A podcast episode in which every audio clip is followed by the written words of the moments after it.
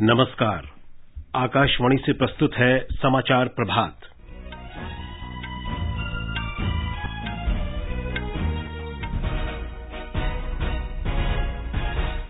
चक्रवाती तूफान उम्पुन के दोपहर बाद पश्चिम बंगाल के दीघा और बांग्लादेश के हटिया द्वीप को पार करने की आशंका।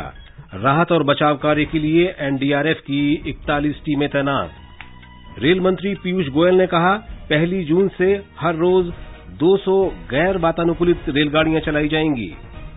रेल मंत्रालय राज्यों और केंद्रशासित प्रदेशों की आवश्यकताओं के अनुसार श्रमिक स्पेशल रेलगाड़ियों के गंतव्य और रुकने के स्थान तय करेगा। भारत में कोविड उन्नीस से स्वस्थ होने की दर बढ़कर अड़तीस दशमलव सात तीन प्रतिशत हुई। सरकार ने जेईई मेन और नीट परीक्षाओं के अभ्यास के लिए राष्ट्रीय परीक्षा अभ्यास मोबाइल ऐप शुरू किया। और केंद्र ने इस वर्ष मई से जून महीने के लिए ई पी एफ ओ का अंशदान बारह प्रतिशत से घटाकर दस प्रतिशत किया। समाचार प्रभात के इस अंक में अपने सहयोगी सिद्धार्थ सिंह के साथ मैं विशाल शर्मा। भारतीय मौसम विभाग ने कहा है कि महाचक्रवात उम्पुन के सुंदरबन के निकट पश्चिम बंगाल के दीघा और बांग्लादेश के हटिया द्वीपों को आज दोपहर बाद पार करने की संभावना है। इस दौरान इसकी रफ्तार एक सौ पचपन से एक सौ पैंसठ किलोमीटर प्रति घंटा हो सकती है।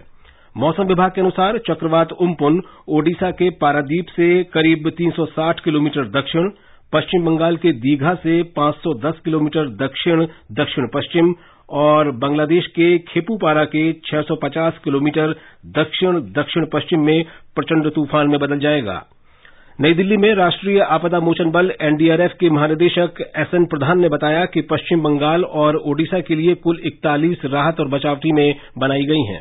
अभी फिलहाल पंद्रह टीम उड़ीसा में है जो कि डिप्लॉयड हैं और जमीन पर काम शुरू कर चुकी हैं, अवेयरनेस ड्राइव का, कम्युनिकेशन का और इवैक्यूएशन का। उन्नीस टीमें वेस्ट बंगाल में ग्राउंड पर हैं और दो टीमें वेस्ट बंगाल में रिजर्व में हैं। इस तरह इकतालीस टीमों का टोटल डिप्लॉयमेंट दोनों राज्य मिलाकर है, अगर रिजर्व को भी हम लोग मान लें। सभी के पास वायरलेस और सैटेलाइट कम्युनिकेशन है और क्विक डिप्लॉयमेंट एंटेना है। अगर पूरा कम्युनिकेशन ठप भी हो जाता है तब भी वो एनडीआरएफ हेडक्वार्टर के संपर्क में रहेंगे और वहां पर कम्युनिकेशन सेटअप कर सकते हैं लोकल एजेंसीज के लिए। श्री प्रधान ने कहा कि एनडीआरएफ की टीमें जिला और स्थानीय प्रशासन के साथ पूरे तालमेल के साथ कार्य कर रही हैं और लोगों को सुरक्षित स्थानों तक पहुंचाने के काम को सर्वोच्च प्राथमिकता दी जा रही है। श्री प्रधान ने कहा कि गृहमंत्री अमित शाह ने पश्चिम बंगाल और ओडिशा के मुख्यमंत्रियों के साथ स्थिति की समीक्षा की है। मौसम विभाग के महानिदेशक मृत्युंजय महापात्र ने कहा है कि उन्नीस सौ निन्यानवे के बाद ये दूसरा प्रचंड सुपर साइक्लोन है और उनका विभाग स्थिति पर लगातार निगाह रखे हुए है। उन्होंने कहा कि चक्रवात से पश्चिम बंगाल के दक्षिणी और उत्तरी चौबीस परगना, हावड़ा, हुगली और कोलकाता जिलों में नुकसान की आशंका है। उन्होंने ये भी कहा कि ओडिशा में जगत सिंहपुर, केंद्रपाड़ा, भद्रक, जाजपुर और बालेश्वर जिले भी तूफान से प्रभावित हो सकते हैं। ये जो विंड स्पीड है ये ट्रेन और बस और रोड कम्युनिकेशन के लिए भी अनफेवरेबल रहेगा, इसलिए रेल एंड रोड कम्युनिकेशन को सस्पेंशन और डायवर्सन के लिए बोला गया है। इसके साथ साथ हेवी रेनफॉल, विंड स्पीड एक ही साथ उम्मीद कर रहे हैं। श्री महापात्र ने बताया कि तूफान के असर से असम और सिक्किम के पश्चिमी इलाकों में भारी वर्षा होने की आशंका है। पश्चिम बंगाल में चक्रवात उम्पुन की आशंका से सात तटवर्ती जिलों में से लगभग चार लाख लोगों को सुरक्षित स्थानों पर पहुंचाया गया है।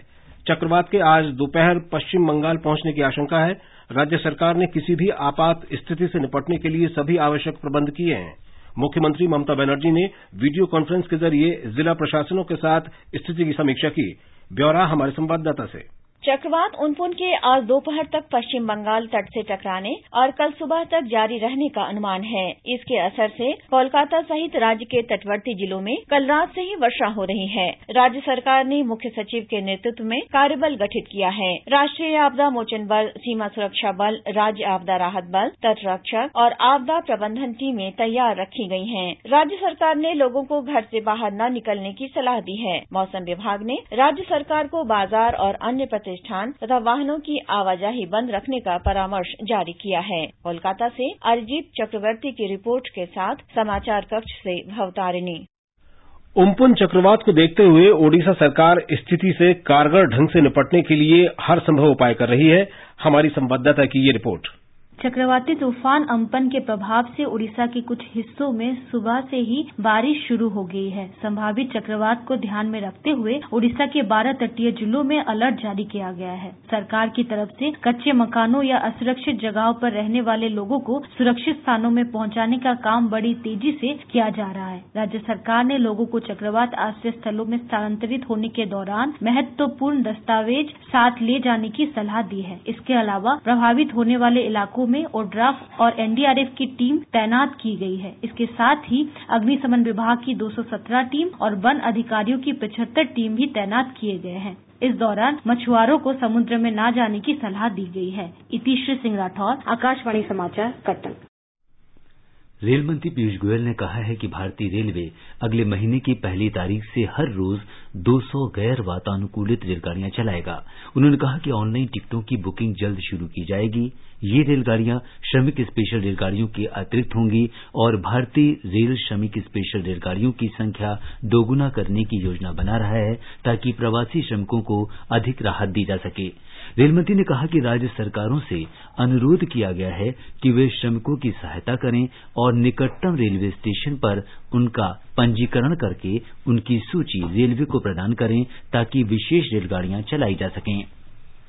रेलवे के कार्यकारी निदेशक राजेश बाजपेयी ने आकाशवाणी से विशेष बातचीत में बताया कि श्रमिक स्पेशल रेलगाड़ी से यात्रा करने वाले व्यक्तियों के लिए पंजीकरण कराना अनिवार्य है। उन्होंने कहा कि इन व्यक्तियों में से किसी के भी कोविड उन्नीस से संक्रमित होने की स्थिति में उसके बारे में पता करने के लिए ये आवश्यक है। उन्होंने ये भी कहा कि वर्तमान में रेलवे एक सौ अस्सी रेलगाड़ियां प्रतिदिन चला रहा है और इन श्रमिक स्पेशल रेलगाड़ियों की संख्या बढ़ाई जा सकती है। एक मई को हमने निर्णय लिया था कि हम श्रमिक ट्रेनों के माध्यम से श्रमिकों को एक जगह से दूसरी जगह ले जाएंगे और तब से भारतीय रेल द्वारा बीस लाख लोगों को ले जाया गया है।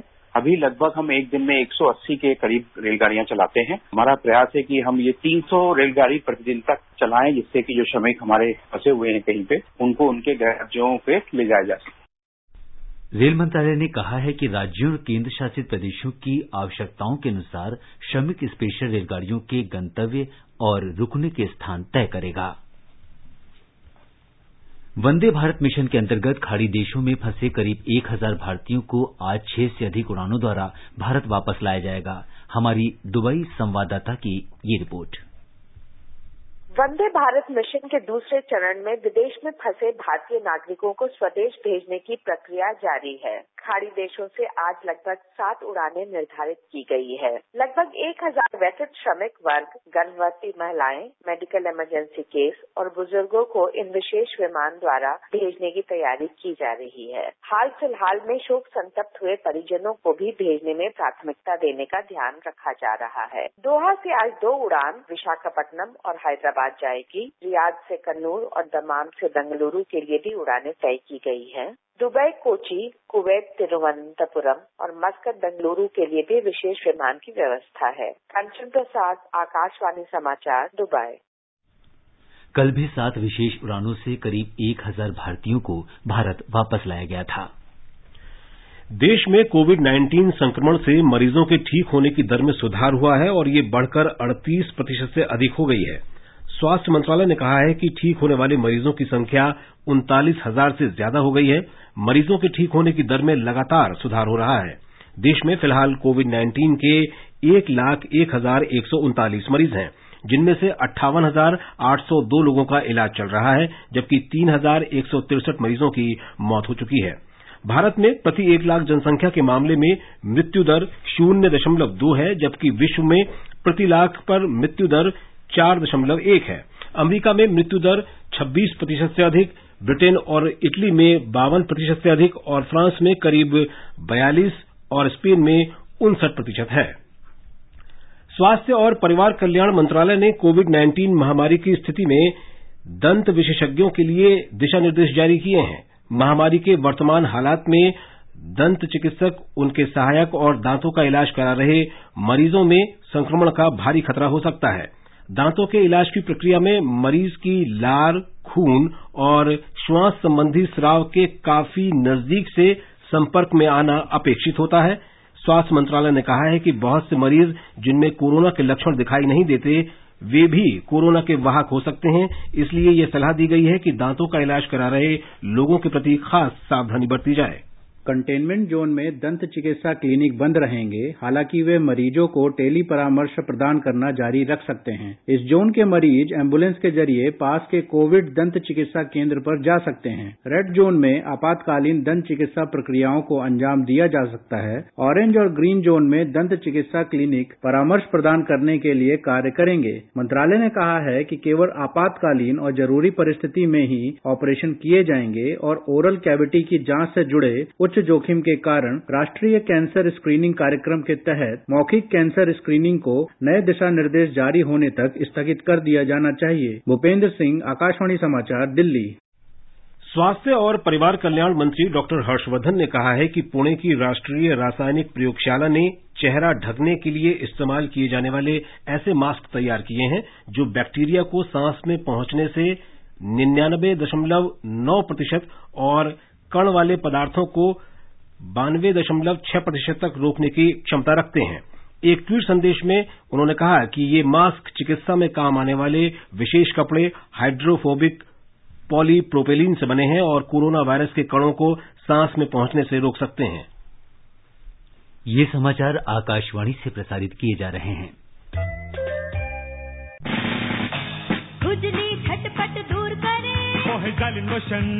वही नाम वही काम, कुछ भी नहीं बदला, चर्म रोगों का दुश्मन जालिम लोशन। समाचार प्रभात में आपका फिर स्वागत है। आगे बढ़ने से पहले एक नजर मुख्य समाचारों पर। चक्रवाती तूफान उम्पुन के दोपहर बाद पश्चिम बंगाल के दीघा और बांग्लादेश की हटिया द्वीप को पार करने की आशंका। राहत और बचाव कार्य के लिए एनडीआरएफ की इकतालीस टीमें तैनात। रेल मंत्री पीयूष गोयल ने कहा एक जून से हर रोज दो सौ गैर वातानुकूलित रेलगाड़ियां चलाई जाएंगी। रेल मंत्रालय राज्यों और केंद्र शासित प्रदेशों की आवश्यकताओं के अनुसार श्रमिक स्पेशल रेलगाड़ियों के गंतव्य और रुकने के स्थान तय करेगा। भारत में कोविड उन्नीस में स्वस्थ होने की दर बढ़कर अड़तीस दशमलव सात तीन प्रतिशत हुई। सरकार ने जेईई मेन और नीट परीक्षाओं के अभ्यास के लिए राष्ट्रीय परीक्षा अभ्यास मोबाइल ऐप शुरू किया और केंद्र ने इस वर्ष मई से जुलाई महीने के लिए ई पी एफ ओ का अंशदान बारह प्रतिशत से घटाकर दस प्रतिशत किया। उत्तर प्रदेश में कल एक ही दिन में कोरोना से संक्रमण के सर्वाधिक मामले सामने आए। राज्य में पिछले चौबीस घंटों के दौरान संक्रमण के कुल तीन सौ तेईस नए मामलों का पता चला है। इस बीच कामगारों को कोविड उन्नीस से सुरक्षा सुनिश्चित करने के प्रयासों के बीच मुख्यमंत्री योगी आदित्यनाथ ने कल महामारी से लड़ रहे स्वास्थ्य कर्मियों, सफाई कर्मियों और पुलिस कर्मियों के लिए चिकित्सा सेतु ऐप की शुरूआत की। चिकित्सा सेतु ऐप देश में अपनी तरह का अनूठा एप्लीकेशन है और इसे राज्य सरकार के चिकित्सा शिक्षा विभाग, King George medical university Lucknow और national institute of smart government ने तैयार किया है। ये ऐप स्वास्थ्य कर्मियों के प्रशिक्षण के लिए है और ये छोटे छोटे वीडियो के माध्यम से उन्हें विभिन्न किट के इस्तेमाल, कोविड उन्नीस के मरीजों की शिफ्टिंग की प्रक्रिया के साथ ही महत्वपूर्ण दिशा निर्देशों की जानकारी भी देता है। ये वेबिनार को आयोजित करने में भी सहायक है। राज्य सरकार ने इससे पहले आयुष कवच कोविड ऐप आयुर्वेद के बारे में जानकारी देने के लिए लॉन्च किया था, जिसकी मदद से लोग अपनी रोग प्रतिरोधक क्षमता को बढ़ा सकते हैं। प्रदेश में इस जानलेवा बीमारी से अब तक एक सौ तेईस लोगों की मौत हो चुकी है और इस बीमारी के कुल एक्टिव मरीजों की संख्या अठारह सौ पिचासी पहुंच गई है। सुशील चंद्र तिवारी, आकाशवाणी समाचार, लखनऊ। इस बीच राज्य सरकार ने इकतीस मई तक बढ़ाए गए लॉकडाउन के दौरान नए दिशा निर्देशों की घोषणा की है। नए दिशा निर्देशों में रेड जोन और कंटेनमेंट जोन को छोड़कर सभी क्षेत्रों में फैक्ट्रियां, औद्योगिक गतिविधियां और दुकानें खोलने की अनुमति दे दी गई है। हालांकि इसके कार्यान्वयन के बारे में जिला अधीक्षक के स्तर पर फैसला लिया जाएगा। राजधानी लखनऊ में प्रशासन ने सड़क के दोनों ओर की दुकानों को एक दिन छोड़कर खोलने का फैसला किया है। इसका मतलब एक दिन सड़क के इस तरफ की दुकानें खुलेंगी और अगले दिन दूसरी तरफ की दुकानें खुलेंगी। इस बीच गाजियाबाद के जिला अधीक्षक ने दिशा निर्देशों को लागू करने के लिए स्थानीय कारोबारियों और व्यापारियों के साथ चर्चा के लिए आज बैठक बुलाई है। उन्होंने दुकानों को खोलने के संबंध में कारोबारियों से सुझाव भी मांगे हैं। हरियाणा सरकार ने कहा है कि गृह मंत्रालय के दिशा निर्देशों के अंतर्गत राज्य में सभी खेल परिसर और स्टेडियम खोलने की अनुमति दे दी गई है। हरियाणा के खेल और युवा मामलों के मंत्री संदीप सिंह ने बताया कि सभी जिला खेल और युवा कार्य अधिकारियों को सुरक्षित दूरी बनाए रखने और सभी स्थानों पर सैनिटाइजर रखना सुनिश्चित करने को कहा गया है। उन्होंने ये भी कहा कि सभी अधिकारियों, खेल प्रशिक्षकों और प्रशिक्षार्थियों को मास्क पहनना होगा। खेल के मैदानों में दर्शकों के आने की अनुमति नहीं होगी। खेल मंत्री ने कहा कि सभी खेल कर्मियों और खिलाड़ियों को आरोग्य सेतु ऐप का प्रयोग करना चाहिए। अठारह वर्ष से कम उम्र के खिलाड़ियों को अपने अभिभावकों से लिखित स्वीकृति लानी होगी। किसी भी परिस्थिति में तरणताल खोलने की अनुमति नहीं होगी। बिहार में आज से तत्काल प्रभाव से ऑड इवन आधार पर ऑटो रिक्शा, ई रिक्शा और निजी कैब सहित परिवहन के सार्वजनिक साधन चलने शुरू हो गए हैं। हमारे संवाददाता ने बताया है कि ये सभी वाहन कुछ निश्चित शर्तों के साथ सड़कों पर चलेंगे। सोमवार, बुधवार और शुक्रवार को ऑड नंबर के वाहन, जबकि मंगलवार, गुरुवार, शनिवार और रविवार को इवन नंबर के वाहन चलेंगे। ऑटो और ई रिक्शा में ड्राइवर के अलावा केवल दो व्यक्तियों को बैठने की अनुमति होगी। टैक्सी, कैब, ओला, उबर का परिचालन जिला के अंदर ही किया जाएगा। इसमें भी दो व्यक्ति बैठ सकेंगे। जिला के बाहर वाहनों का परिचालन जिलाधिकारी द्वारा निर्गत पास या स्पेशल ट्रेन के टिकट के आधार पर किया जाएगा। कंटेनमेंट जोन में किसी भी तरह का वाहन नहीं चलेगा। ड्राइवर और यात्रियों को मास्क पहनना अनिवार्य होगा। चालक संबंधित वाहन को सैनिटाइज करना सुनिश्चित करेंगे। वाहन स्टैंड में ऑटो ड्राइवर को भीड़ नहीं लगाने का निर्देश दिया गया है। आकाशवाणी समाचार के लिए पटना से कृष्ण कुमार लाल। मध्य प्रदेश के मुख्यमंत्री शिवराज सिंह चौहान ने आठ राज्यों के मुख्यमंत्रियों को पत्र लिखकर अनुरोध किया है कि वे मध्य प्रदेश से गुजरने वाले मजदूरों की जानकारी समय पर भेजें। मध्य प्रदेश सरकार अपनी सभी सीमाओं से होकर अन्य राज्यों में जाने वाले मजदूरों को सुरक्षित रूप से पहुंचाने के लिए हर संभव प्रयास कर रही है। हमारे संवाददाता ने बताया है कि इस कार्य के लिए बड़ी संख्या में सीमावर्ती जिलों में बसों की व्यवस्था की गई है और राहत शिविर भी लगाए गए हैं। अपने पत्र में मध्य प्रदेश के मुख्यमंत्री शिवराज सिंह चौहान ने महाराष्ट्र, गुजरात, राजस्थान, कर्नाटक, तेलंगाना, झारखंड, पश्चिम बंगाल और छत्तीसगढ़ के मुख्यमंत्रियों को लिखा है कि मजदूरों को वापस भेजने में व्यावहारिक कठिनाई यह है कि मध्य प्रदेश को यह जानकारी समय पर नहीं मिल पाती कि अन्य राज्यों से कितने मजदूर किस समय मध्य प्रदेश की सीमा पर आ रहे हैं। मुख्यमंत्री ने पत्र में लिखा है कि मध्य प्रदेश सरकार द्वारा भोजन, वाहन और दवाओं की निःशुल्क व्यवस्था की गई है, लेकिन मजदूरों की आवाजाही के बारे में पहले से जानकारी न होने के कारण कई बार व्यवस्था गड़बड़ा जाती है। एकाएक बड़ी संख्या में मजदूर आ जाने के कारण न केवल उनकी घबराहट के कारण कानून व्यवस्था की समस्या पैदा हो जाती है, बल्कि मजदूरों को भी मुश्किलों का सामना करना पड़ जाता है। संजीव शर्मा, आकाशवाणी समाचार, भोपाल। गुजरात में कल इक्कीस जिलों से कोविड संक्रमण के नए तीन सौ पंचानवे रोगियों का पता चला। इन्हें मिलाकर राज्य में संक्रमित व्यक्तियों की संख्या बढ़कर बारह हजार एक सौ इकतालीस हो गई। इस बीच वंदे भारत मिशन टू के अंतर्गत मलेशिया से करीब डेढ़ सौ विद्यार्थियों को लेकर एक विमान कल शाम अहमदाबाद हवाई अड्डे पर पहुंचा। हमारी संवाददाता ने खबर दी है कि राज्य सरकार ने राज्य परिवहन सेवा के बारे में विस्तृत दिशा निर्देश जारी किए हैं, जो आज फिर से शुरू हो रही है। मुख्यमंत्री विजय रूपाणी ने कहा है कि अहमदाबाद जिले को छोड़कर राज्य के नॉन कंटेनमेंट क्षेत्रों में सुबह आठ बजे से शाम छह बजे तक पांच अलग अलग जोन में राज्य परिवहन सेवाएं आज से शुरू होगी। बस की कुल क्षमता के साठ प्रतिशत यात्रियों को ही बस में चढ़ने की अनुमति होगी। सभी यात्रियों को यात्रा के दौरान सभी स्थानों पर सामाजिक दूरी बनाए रखनी होगी और मास्क पहनना भी अनिवार्य होगा। बस डेपो में यात्रियों की थर्मल स्क्रीनिंग की जाएगी। सरकार ने कहा है कि धीरे धीरे एक जोन से दूसरे जोन में बस शुरू की जाएगी। हालांकि गुजरात से अन्य राज्यों में बस सेवा अभी भी बंद रहेगी। अपर्णा खून, आकाशवाणी समाचार, अहमदाबाद। उधर महाराष्ट्र में पिछले चौबीस घंटे के दौरान कोविड उन्नीस महामारी से उपचार के बाद स्वस्थ हुए बारह सौ से अधिक रोगियों को विभिन्न अस्पतालों से छुट्टी दी गई। ये एक दिन में ठीक होने वाले रोगियों की अब तक की सबसे अधिक संख्या है। हमारी संवाददाता ने बताया है कि ठाणे में करीब एक तिहाई रोगी स्वस्थ हुए।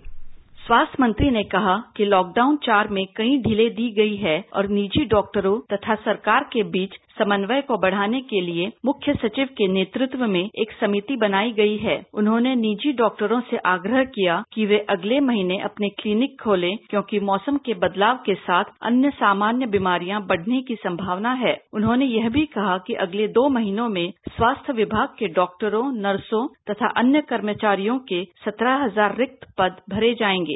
इस बीच अम्फान चक्रवात की चेतावनी के चलते एहतियाती उपाय के रूप में राज्य सरकार ने घोषणा घोषणा की है कि पश्चिम बंगाल तथा ओडिशा के लिए चलाए जाने वाली तीन श्रमिक विशेष ट्रेनें इक्कीस मई तक रद्द कर दी गई है। सोनाली घड़ियाल पाटिल, आकाशवाणी समाचार, मुंबई। हिमाचल प्रदेश सरकार ने पृथकवास केंद्रों में समुचित व्यवस्था और वहां रखे गए लोगों की नियमित जांच सुनिश्चित करने का निर्देश दिया है। मुख्यमंत्री जयराम ठाकुर ने कहा कि चिकित्सकों की एक टीम इन क्वारंटीन केंद्रों का दौरा करे ताकि वहां रखे गए लोगों को बेहतर स्वास्थ्य देखभाल मिल सके। इस बीच राज्य सरकार ने प्रवासी श्रमिकों की सुविधा के लिए एक राष्ट्र एक राशन कार्ड योजना शुरू कर दी है। जिन श्रमिकों के पास राशन कार्ड नहीं है उन्हें भी प्रति व्यक्ति प्रति माह पांच किलोग्राम गेहूं या चावल और एक किलोग्राम दाल दी जाएगी। जम्मू कश्मीर सरकार ने प्रदेश में लॉकडाउन का चौथा चरण लागू करने के लिए जिलों का नए सिरे से वर्गीकरण किया है। आपदा प्रबंधन विभाग और मुख्य सचिव बीवीआर सुब्रमण्यम की अध्यक्षता में राहत, पुनर्वास और पुनर्निर्माण संबंधी राज्य कार्यकारी समिति ने प्रदेश के जिलों को रेड, ऑरेंज और ग्रीन जोन में वर्गीकृत किया है। जम्मू कश्मीर प्रशासन लॉकडाउन के कारण राज्य से बाहर फंसे अपने नागरिकों की सहायता की प्रतिबद्धता पूरी कर रहा है। हमारे संवाददाता ने बताया है कि अब तक कोविड स्पेशल रेलगाड़ियों, बसों और उड़ानों से केंद्र शासित प्रदेश के पचहत्तर हजार छह सौ अट्ठारह लोगों को वापस लाया गया है। प्रशासन ने रेलवे स्टेशन और हवाई अड्डों पर लोगों की सुविधा के लिए सभी आवश्यक प्रबंध किए हैं। जम्मू कश्मीर सरकार ने वंदे भारत मिशन के तहत बांग्लादेश के बाद ओमान, दुबई और ईरान से भी अपने नागरिकों की वापसी सुनिश्चित की है। इस बीच जम्मू कश्मीर के सूचना और जनसंपर्क विभाग ने कोविड उन्नीस और लॉकडाउन का तनाव दूर करने के लिए सुकून कार्यक्रम की शुरुआत की है। इसका उद्देश्य मनोवैज्ञानिक तनाव दूर करने के उपायों के बारे में जागरूकता लाना है। हमारे संवाददाता ने बताया है कि ये कार्यक्रम दूरदर्शन कशीर चैनल पर प्रत्येक मंगलवार को रात नौ बजे से प्रसारित किया जाएगा। अखिल भारतीय आयुर्विज्ञान संस्थान एम्स में वृद्धावस्था चिकित्सा विभाग के डॉक्टर प्रसून चटर्जी ने वरिष्ठ नागरिकों को घर में ही रहने की सलाह दी है क्योंकि कोविड उन्नीस संक्रमण से उन्हें ज्यादा खतरा है। सीनियर सिटीजन को एक्सरसाइज करते रहना है, चाहे वॉकिंग हो, चाहे रेजिस्टिव ट्रेनिंग हो, चाहे योगा हो, ब्रीदिंग एक्सरसाइज हो, और खुश रहना है। आपको ये नहीं समझना है, this term is not actually social distancing, physical distancing. Unnecessary घर के बाहर मत जाइए क्योंकि आपका जो इम्यून सिस्टम है वो कंपेरेटिवली यंग एज के मुताबिक वीक है। कम कम खाइए, बार बार खाइए, फ्रेश फूड, वेजिटेबल्स खाइए क्योंकि उससे आपका इम्यून सिस्टम इम्प्रूव होगी। आयुष मंत्रालय में आयुर्वेद सलाहकार डॉक्टर मनोज नेसी ने भी लोगों से दिशा निर्देशों के पालन की अपील की है। आयुष मंत्रालय ने करी है और इसको प्रधानमंत्री जी ने भी ट्वीट किया था। दो बार पूरे देशवासियों को उन्होंने बताया कि इस गाइडलाइन को पालन करें। इसमें केवल ये कोई एक दवा नहीं है, ये एक पूरा पैकेज है। इस पैकेज का कारण है कि हमने खुद को स्वस्थ बनाए रखना है। इम्यूनिटी अच्छी है तो किसी भी बीमारी से हम खुद को बचा सकते हैं। आकाशवाणी का समाचार सेवा प्रभाग आज अपने फोन इन कार्यक्रम में कोरोना संक्रमण पर एक विशेष परिचर्चा प्रसारित करेगा। ये कार्यक्रम आज रात नौ बजकर पच्चीस मिनट से एफएम गोल्ड और अतिरिक्त चैनलों पर सुना जा सकता है। राम मनोहर लोहिया अस्पताल के वरिष्ठ चिकित्सक डॉक्टर ए के वार्ष्णेय परिचर्चा में भाग लेंगे। श्रोता स्टूडियो में सीधे फोन कर विशेषज्ञ से सवाल पूछ सकते हैं। नंबर है शून्य एक एक दो तीन तीन एक चार चार। हमारा टोल फ्री नंबर है एक आठ शून्य शून्य एक एक पांच सात छह सात। केंद्र ने इस वर्ष मई से जुलाई महीने तक कर्मचारियों के मासिक वेतन से कर्मचारी भविष्य निधि अंशदान बारह की जगह दस प्रतिशत लेने की अधिसूचना जारी की है। ये निर्णय कर्मचारी भविष्य निधि और अन्य प्रावधान अधिनियम उन्नीस सौ बावन के तहत आने वाले सभी प्रतिष्ठानों पर लागू होगा। इससे पहले सरकार ने आत्मनिर्भर भारत पैकेज के तहत अंशदान दर कम करने की घोषणा की थी। श्रम और रोजगार मंत्रालय ने एक बयान में कहा कि इस बारे में अधिसूचना कर्मचारी भविष्य निधि संगठन की वेबसाइट पर उपलब्ध है। मंत्रालय ने कहा कि अंशदान दर में कमी का उद्देश्य चार करोड़ तीस लाख कर्मचारियों और साढ़े छह लाख प्रतिष्ठानों के नियोक्ताओं को संकट से तत्काल राहत देना है। अंशदान दर में कमी से कर्मचारी को वेतन की अधिक राशि मिलेगी और नियोक्ता की देयता में भी दो प्रतिशत की कमी होगी। मंत्रालय ने कहा कि अंशदान में कटौती की ये दर केंद्रीय और सार्वजनिक क्षेत्र के राज्य उद्यमों या केंद्र अथवा राज्य सरकार के स्वामित्व या नियंत्रण में आने वाले अन्य प्रतिष्ठानों पर लागू नहीं होगी। केंद्रीय मानव संसाधन विकास मंत्री रमेश पोखरियाल निशंक ने राष्ट्रीय परीक्षा अभ्यास नाम से एक नया मोबाइल ऐप शुरू किया है। राष्ट्रीय परीक्षा एजेंसी एनटीए ने संयुक्त प्रवेश परीक्षा जेईई मेन और राष्ट्रीय पात्रता प्रवेश परीक्षा नीट जैसी परीक्षाओं के अभ्यास के लिए ये ऐप तैयार किया है। हमारे संवाददाता ने बताया है कि लॉकडाउन के कारण शिक्षण संस्थान और एनटीए के परीक्षा अभ्यास केंद्र बंद होने के कारण विद्यार्थियों को हुए नुकसान की भरपाई के लिए इसकी शुरुआत की गई है। इस अभ्यास ऐप की सुविधा छात्रों को स्मार्टफोन और कंप्यूटर पर भी उपलब्ध होगी ताकि वे अभ्यास के लिए प्रैक्टिस टेस्ट डाउनलोड कर उसे हल कर सकें। इस ऐप पर ऑफलाइन मोड की भी सुविधा होगी, अर्थात छात्र बिना इंटरनेट नेटवर्क के भी अभ्यास पत्र हल कर सकते हैं। अपनी क्षमता का आकलन करने के लिए छात्रों को पुनः ऑनलाइन जाकर हल किए हुए अभ्यास पत्र को सबमिट करना होगा। यह mobile app android based smartphone और टैबलेट पर भी काम करेगा और इसे गूगल प्ले स्टोर से डाउनलोड किया जा सकता है। जल्द ही यह सुविधा आईओएस प्लेटफॉर्म पर भी उपलब्ध होगी। ऐप के डाउनलोड होने के बाद छात्रों को कुछ जानकारी भरकर एक अकाउंट बनाना होगा और इसके बाद वे संबंधित परीक्षा के लिए निःशुल्क अभ्यास पत्र प्राप्त कर सकते हैं। नेशनल टेस्टिंग एजेंसी द्वारा प्रतिदिन एक नया अभ्यास पत्र उपलब्ध कराने की योजना है। आनंद कुमार, आकाशवाणी समाचार, दिल्ली। अब एक नजर आज के मौसम पर। राष्ट्रीय राजधानी में न्यूनतम तापमान इक्कीस डिग्री सेल्सियस जबकि अधिकतम बयालीस डिग्री सेल्सियस रहने का अनुमान है। दोपहर के समय लू चलने की आशंका है। मुंबई में आंशिक रूप से बादल छाए रहेंगे और न्यूनतम तापमान अट्ठाईस डिग्री और अधिकतम तापमान चौंतीस डिग्री सेल्सियस के आसपास रहेगा। दक्षिण में चेन्नई में आमतौर पर बादल छाए रहेंगे। तापमान सत्ताईस से बयालीस डिग्री सेल्सियस के बीच बना रहेगा। कोलकाता में भी आमतौर पर बादल छाए रहेंगे। दिन में एक दो बार बारिश की बौछारें या तूफान आ सकता है। शहर में न्यूनतम तापमान चौबीस डिग्री जबकि अधिकतम तैंतीस सेल्सियस के आसपास रहने का अनुमान है। उत्तर में जम्मू में न्यूनतम तापमान बाईस डिग्री और अधिकतम तापमान अड़तीस डिग्री सेल्सियस रहेगा। जम्मू में मौसम साफ रहेगा। श्रीनगर में न्यूनतम तापमान दस डिग्री सेल्सियस रहेगा जबकि अधिकतम तापमान छब्बीस डिग्री के आसपास बना रहेगा। शहर में दिन में मौसम साफ रहेगा जबकि शाम तक बादल छा सकते हैं। गिलगित में तापमान तेरह से पच्चीस डिग्री सेल्सियस के बीच रहने का अनुमान है। आसमान आमतौर पर साफ रहेगा और दोपहर बाद अथवा शाम तक आंशिक रूप से बादल छाने की संभावना है। मुजफ्फराबाद में आसमान मुख्य तौर पर साफ रहने का अनुमान है। न्यूनतम तापमान पंद्रह डिग्री सेल्सियस और अधिकतम चौंतीस डिग्री सेल्सियस के आसपास बना रहेगा। समाचार कक्ष से मृगनयनी पांडे। ये समाचार हमारी website news on A I R dot com slash Hindi पर भी उपलब्ध हैं। और अब समाचार पत्रों की सुर्खियों के साथ हैं सिद्धार्थ। धन्यवाद विशाल। अगर आज के समाचार पत्रों पर एक नजर डालें तो लॉकडाउन से देश के विभिन्न हिस्सों में फंसे आम लोगों को राहत देने एक जून से दो सौ नौ एसी रेलगाड़ियां चलाया जाना आज के सभी समाचार पत्रों के पहले पृष्ठ पर है। दैनिक जागरण लिखता है कि इसी हफ्ते से होगी ऑनलाइन टिकटों की बिक्री, निर्धारित टाइम टेबल के साथ नियमित चलेंगी ट्रेनें। प्रवासी मजदूरों की वापसी के लिए बसें भेजने पर सियासी घमासान को भी अखबारों ने अहमियत दी है। जनसत्ता की सुर्खी है, मजदूरों के लिए हजार बसें लेकिन चक्के तले आई सियासत। पत्र ने उत्तर प्रदेश के उप मुख्यमंत्री केशव प्रसाद मौर्य के हवाले से लिखा है कि सौंपी गई बसों की लिस्ट में ऑटो रिक्शा और बाइक के नंबर डालकर कांग्रेस कर रही गुमराह।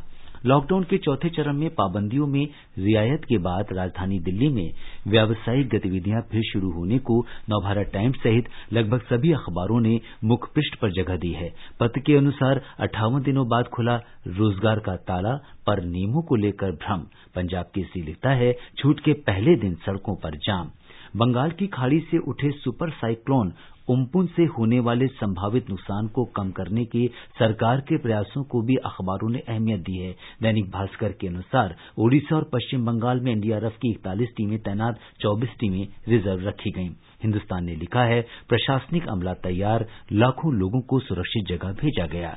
जम्मू कश्मीर में हिजबुल के डिप्टी कमांडर जुनैद सहराई के सुरक्षा बलों के साथ मुठभेड़ में ढेर होने का समाचार राष्ट्रीय सहारा ने दिया है। मोस्ट वांटेड दस आतंकवादियों की सूची में तीसरे नंबर पर था जुनैद। धन्यवाद सिद्धार्थ। और अंत में मुख्य समाचार एक बार फिर। चक्रवाती तूफान उम्पुन के दोपहर बाद पश्चिम बंगाल के दीघा और बांग्लादेश के हटिया द्वीप को पार करने की आशंका। राहत और बचाव कार्य के लिए एनडीआरएफ की इकतालीस टीमें तैनात। रेल मंत्री पीयूष गोयल ने कहा, पहली जून से हर रोज दो सौ गैर वातानुकूलित रेलगाड़ियां चलाई जाएंगी। रेल मंत्रालय राज्यों और केंद्रशासित प्रदेशों की आवश्यकताओं के अनुसार श्रमिक स्पेशल रेलगाड़ियों के गंतव्य और रुकने के स्थान तय करेगा। भारत में कोविड उन्नीस से स्वस्थ होने की दर बढ़कर अड़तीस दशमलव सात तीन प्रतिशत हुई। सरकार ने जेईई मेन और नीट परीक्षाओं के अभ्यास के लिए राष्ट्रीय परीक्षा अभ्यास मोबाइल ऐप शुरू किया। और केंद्र ने इस वर्ष मई से जुलाई महीने के लिए ईपीएफओ का अंशदान बारह प्रतिशत से घटाकर दस प्रतिशत किया। इसके साथ ही समाचार प्रभात का ये अंक समाप्त हुआ। नमस्कार।